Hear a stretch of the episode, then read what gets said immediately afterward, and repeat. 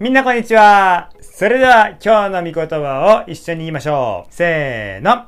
人は上辺を見るが、主は心を見る。第一サムエル16章7節先週、萌先生がサムエルさんのお話をしてくれました。少年であったサムエルさんに、神様が呼んでくれて、そしてそこからサムエルさんは神様の言葉に聞き続けてそれに従って大きく用いられる人になっていったんですね。さて、サムエルさんという人は預言者となって、このサムエルさんが油を注いだ人には、神様がこの人を王様にしようって決めたってことだよって。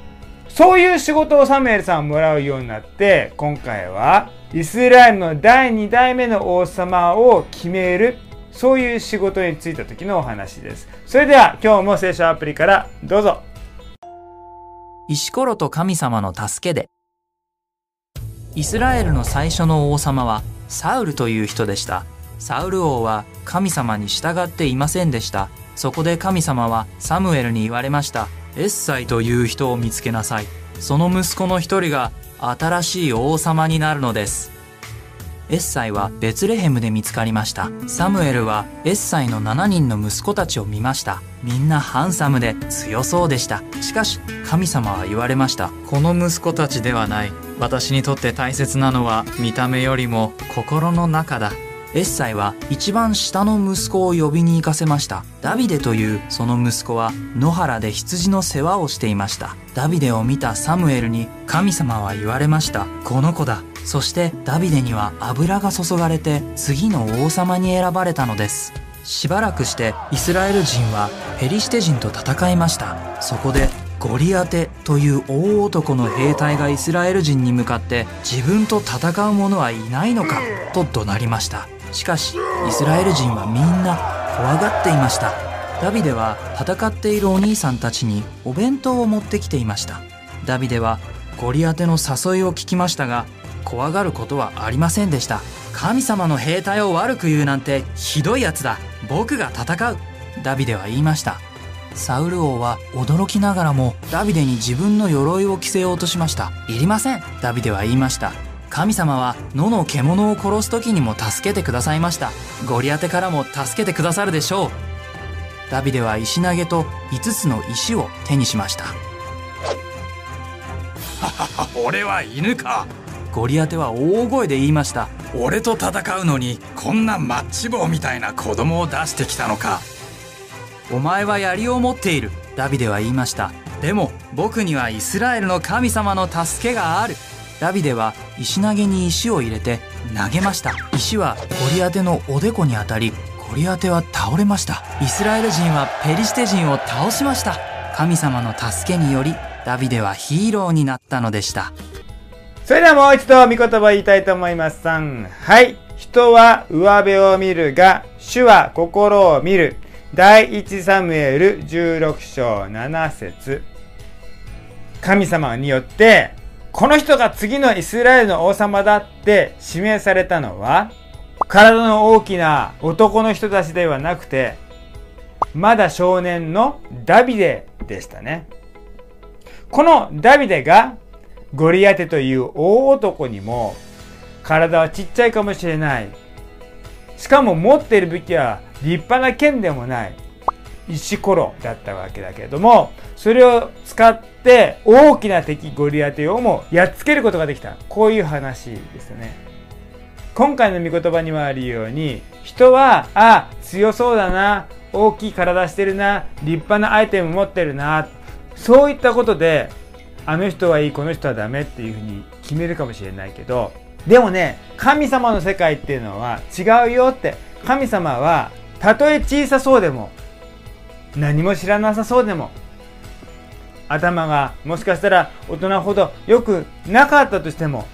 でも神様のために用いられる人っていうのはそういう見た目で決められるものではないんだよって言ってます。もしね神様のことを愛してそしてイエス様に仕えていきたい従っていきたいついていきたいどうかこんなちっぽけな僕だけど用いてくださいって願うんだったら神様は君のことをも用いることができるんだよって聖書は言ってくれているんです。思い出してほしいんですね。神様があの預言者サムエルさんを君が必要だよって声をかけたのはいつの話だったでしょうか。そう。少年の時です。大人になってからではありません。ダビデのことをこのイスラエルの国の王様に立てようって思ったのはいつのことでしょうか？そう。ダビデが少年だった時ですね。そしてあの強敵ゴリアテを倒すのに使われたのはそう立派な剣ではなくちっぽけな石でした。神様はたとえ見た目がちっぽけであったとしても神様どうぞお願いしますどうか私を用いてくださいこんなちっぽけな僕だけど私だけど用いてくださいって真剣にお祈りをするそして捧げていく人のことを用いることができるんだよって言ってるんです。その証拠にね、イエス様も赤ん坊としてこの世の中に来てくれたよね。最初から大人で、私が神だっつって現れたんじゃないですよね。子供になって来てくれました。聖書はね、ちっちゃいかもしれない。でも君のことを用いたいって願ってくれている。そう語ってくれているんです。どうでしょうか？君もこんなちっぽけなものだけど何も知らないけど、ね、何も持ってないけど神様あなたのお役に立てること一つでもあるんだったらどうか僕を私を用いてくださいって願ってみてほしいんですそして担当の先生や僕先生にお祈りしてくださいって何かできることありますか？って言ってみてほしいんですね。そしたらね君を通して神様はあの人この人にイエス様の救いをね天国の切符をね届けたいって願っているかもしれません。緊張するかもしれない。何もできないって思うかもしれない。でも神様は君のことを用いることができるんだよ。少年サムエルを必要としてくれた神様。少年ダビデを必要としてくれた神様石ころ一つを必要としてくださった神様そしてイエス様ご自身も赤ん坊となってこの地上に降りてきてくださってそこから神様に仕えるその人生を始めてくれたんですよね。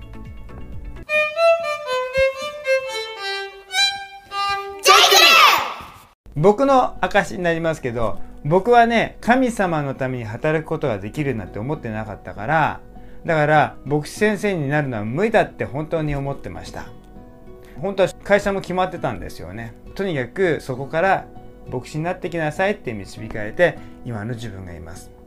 でもねいっぱい迷ったんです。訓練を受けているうちにああ自分には無理だなって牧師なんかなれないなってなんかあの先生この先生見てたら絶対あんな風になれないって。もう自信なくすことしかできなかったんだよね。だけどある日こういう御言葉が与えられました。四式の6章ってとこにあるんだけどあなたのその力で生きなさい。っていう御言葉をもらったんですよ。ああ神様って僕の力が例えば、うん、人の力を1から100で表したとするよ。100なくってもいいって言ってんだよね。たとえ僕の力が10しかなかったとしてもあなたのその力で生きなさいって私はあなたのことを用いることができるから。僕の力がたとえ0しかなかったとしてもそれでも構わない私はあなたのことを用いるよってたとえ僕の力がマイナスしかなかったとしても、まあちょっとよくわかんないけど、でも、そうだとしても、私はあなたのことを用いるよっていう神様なんだなと思って、ほっとして安心したのを覚えてます。こんな僕でもいいんだったら神様どうか使ってくださいって言って、今、僕はこうやってみんなの前でイエス様のことを伝えているんですよね。どうでしょうか？君もね、何にも知らないかもしれない、何も持ってないかもしれない、何もできないかもしれない。でも神様が私のことを使ってくれる僕のことを使ってくれるって信じるんだったらぜひそう祈り始めてください。御言葉を求めてください。どうか僕のことを使ってくれるっていう約束を知ることができる御言葉を僕に与えてくださいって祈り始めてほしいなと思うんですね。君を通して神様は素晴らしいことをしてくれるんだよって聖書はそう約束してくれています。それではもう一回御言葉を読みたいと思います。3、はい。人は上辺を見るが、主は心を見る。第一サムエル16章7節一言お願いします。天の神様、この御言葉にもあるように、人は上辺を見て、見た目を見て、お前には力がないな、何にも知らないな、何もできないじゃないかって言ってくることがあるかもしれないけど、神様は僕たち私たちの心を見てくれて、神様に用いられたいという心があるならば、それを見て、分かったよ。私は君のことを用いるよって約束してくださって、力を与えてくださる神様、ありがとう。このイエス様のことを信じて、神様に従っていくことができるようにあなたの助けをもっと体験して神様に用いられていくことを体験していくことができるように一人一人を祝福してください。感謝します。イエス様のお名前でお祈りします。アーメン。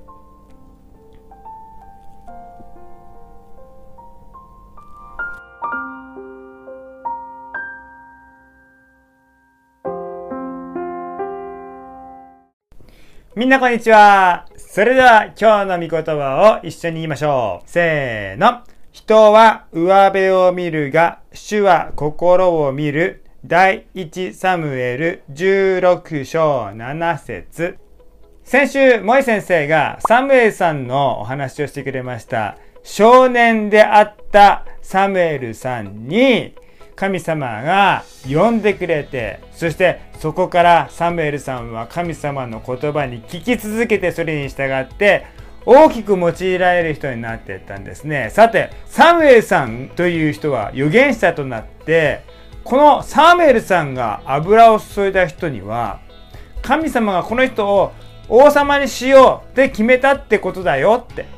そういう仕事をサムエルさんはもらうようになって、今回はイスラエルの第2代目の王様を決めるそういう仕事に就いた時のお話です。それでは今日も聖書アプリからどうぞ。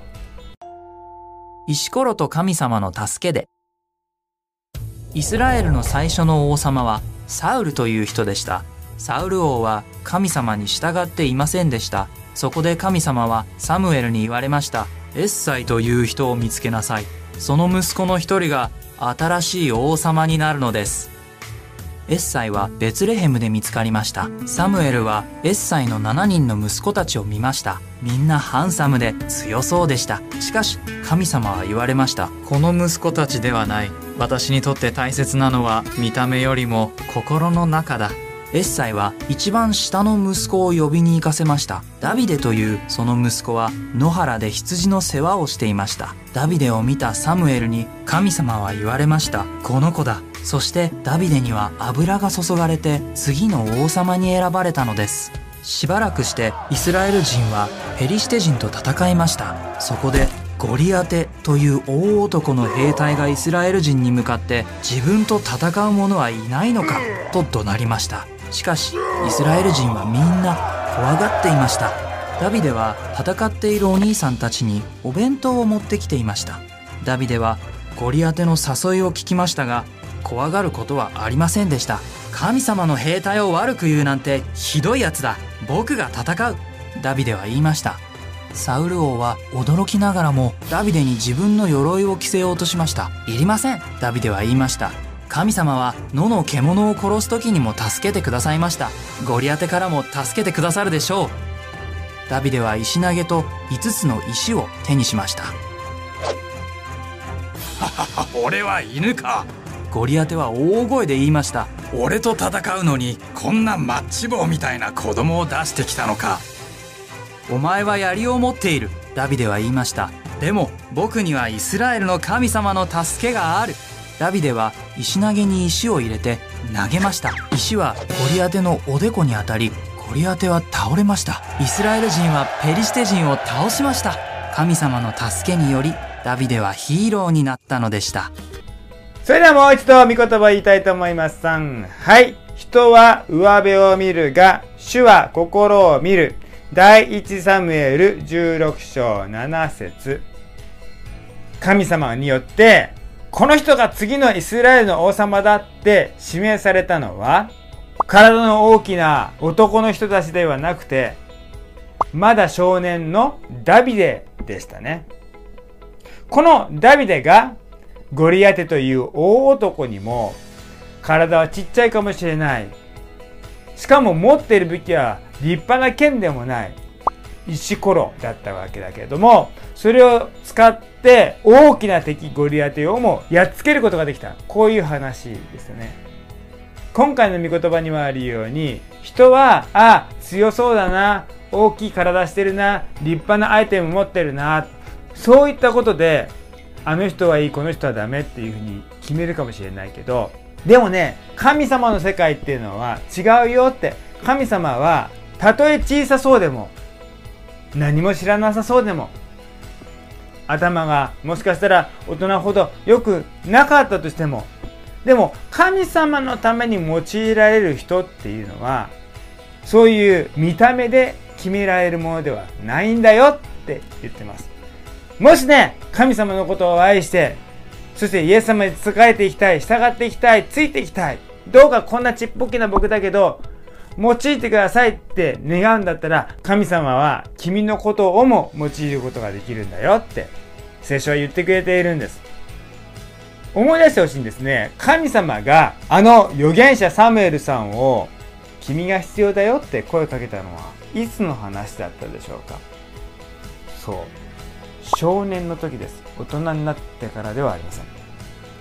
ダビデのことをこのイスラエルの国の王様に立てようって思ったのはいつのことでしょうか？そう。ダビデが少年だった時ですね。そしてあの強敵ゴリアテを倒すのに使われたのはそう立派な剣ではなくちっぽけな石でした。神様はたとえ見た目がちっぽけであったとしても神様どうぞお願いしますどうか私を用いてください。こんなちっぽけな僕だけど私だけど用いてください。って真剣にお祈りをする。そして捧げていく人のことを用いることができるんだよって言ってるんです。その証拠にねイエス様も赤ん坊としてこの世の中に来てくれたよね。最初から大人で、私が神だっつって現れたんじゃないですよね。子供になって来てくれました。聖書はね、ちっちゃいかもしれない。でも君のことを用いたいって願ってくれている。そう語ってくれているんです。どうでしょうか？君もこんなちっぽけなものだけど、何も知らないけど、ね、何も持ってないけど、神様あなたのお役に立てること一つでもあるんだったらどうか僕を私を用いてくださいって願ってみてほしいんですそして担当の先生や僕先生にお祈りしてくださいって何かできることありますか？って言ってみてほしいんですねそしたらね君を通して神様はあの人この人にイエス様の救いをね天国の切符をね届けたいって願っているかもしれません緊張するかもしれない何もできないって思うかもしれない。でも神様は君のことを用いることができるんだよ。少年サムエルを必要としてくれた神様。少年ダビデを必要としてくれた神様。石ころ一つを必要としてくださった神様。そしてイエス様ご自身も赤ん坊となって、この地上に降りてきてくださって、そこから神様に仕えるその人生を始めてくれたんですよね。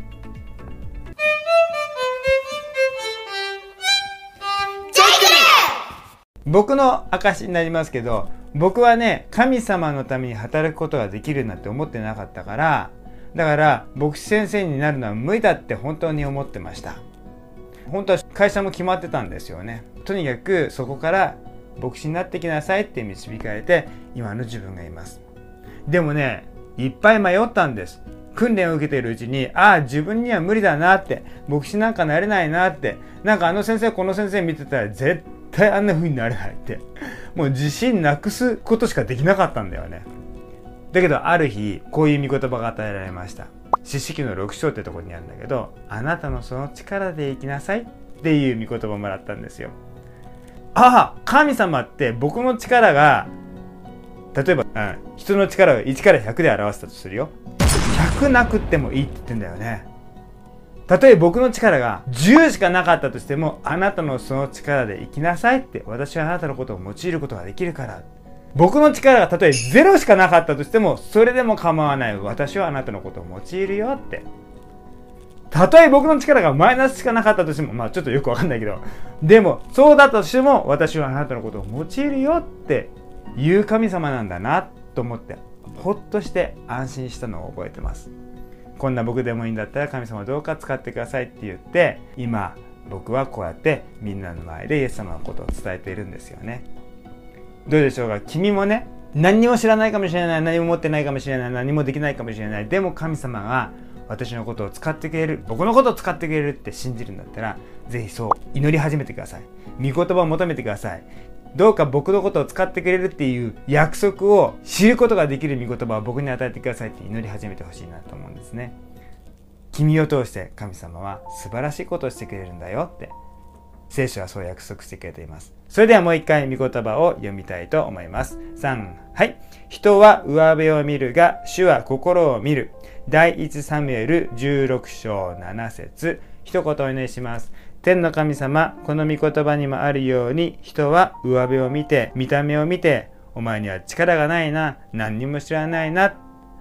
何もできないじゃないか。って言ってくることがあるかもしれないけど神様は僕たち私たちの心を見てくれて神様に用いられたいという心があるならばそれを見て分かったよ。私は君のことを用いるよって約束してくださって力を与えてくださる神様ありがとう。このイエス様のことを信じて神様に従っていくことができるようにあなたの助けをもっと体験して神様に用いられていくことを体験していくことができるように一人一人を祝福してください。感謝します。イエス様のお名前でお祈りします。